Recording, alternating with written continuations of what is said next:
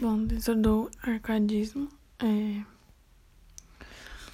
o arcadismo ele foi criado em 1690, em que seu ideal era pôr em pauta e produzir uma literatura que fizesse uma revisão dos temas e das preocupações do barroco. Então eles fingiam, os autores arcades, eles fingiam que eram pastores e eles produziam versos enquanto se dedicavam aos seus afazeres. Então, ele, o arcadismo é também chamado de neoclassicismo ou setecentismo.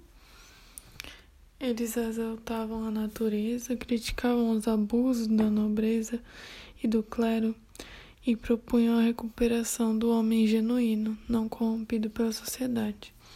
Então, o arcadismo ele tinha é, grandes influências iluministas, em que seus principais autores do iluminismo eram o Voltaire, o Emmanuel Kant, que falava do racionalismo e criticismo, o David Hume, que falava do empirismo, que é o conhecimento que faz parte da experiência, Isaac Newton, John Locke, Jean-Jacques Rousseau, e Montesquieu.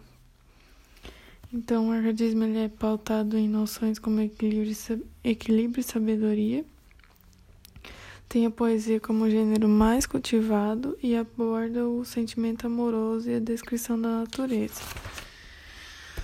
É, tem também o bucolismo, que é ideia, o ideal de vida simples, o pastoralismo, que é o emprego de pseudônimos pastoris, simplicidade objetividade, é, que são cultivados como instrumentos de combate ao excesso do barroco e divulgação das ideias iluministas. Então, os poetas do arcadismo eles seguiam alguns preceitos do poeta clássico Horácio, que eram as expressões carpe diem, que é colha o dia, aproveite o momento, Locus amoenos, que é lugar tranquilo, contato com a natureza. Fugere urbem, que é a fuga da cidade, é fugir do urbano, retorno à vida do campo. Aura mediocritas, que é a vida mediana, humilde, sem luxo. E a inutilia trunquete, que é cortar o inútil, podar os excessos. É, dentro da poesia arcadista em Portugal, ela se chama Arcádia Lusitana. É, o Bocage, o poeta Manuel Maria Barbosa do Bocage, tinha um pseudônimo pastoril Eumano Sadino e é a principal figura do arcadismo português. Ele tinha é, três fases, suas sua obra poética. A primeira fase era marcada pelas poesias lírica e satírica. É, tinha a fase pré-romântica, que contraía o estilo em voga e é marcado por uma poesia lírica que predomina a visão fatalista e pessimista do mundo. E é só essas duas fases. Tem a Arcádia Ultramarina, que é fundada em 1760, em que se ensaiavam as primeiras tentativas de uma literatura propriamente brasileira.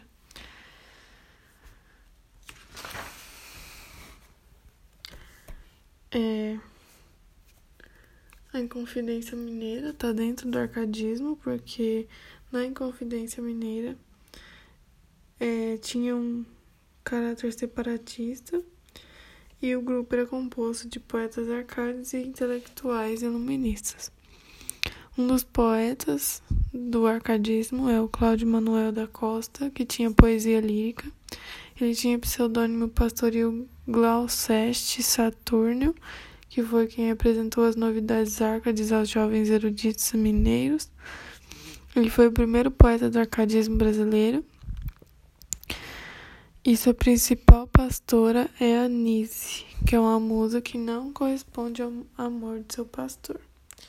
Tinha o Tomás Antônio Gonzaga, que tinha o pseudônimo pastoril Dirceu, é um dos mais destacados nomes da Arcádia ultramarina. É, sua musa era Marília. Ele tinha poesia sati é, satírica, que eram as, as cartas chilenas, e a poesia lírica. Uma das principais obras do arcadismo brasileiro é o Uruguai. O Uruguai é, fala e ataca a atuação dos jesuítas com relação aos indígenas. E Caramuru, que fala sobre as aventuras lendárias de um navegador, que é o Diogo Álvares Correia, que naufragou na costa da Bahia e viveu entre os Tupinambas.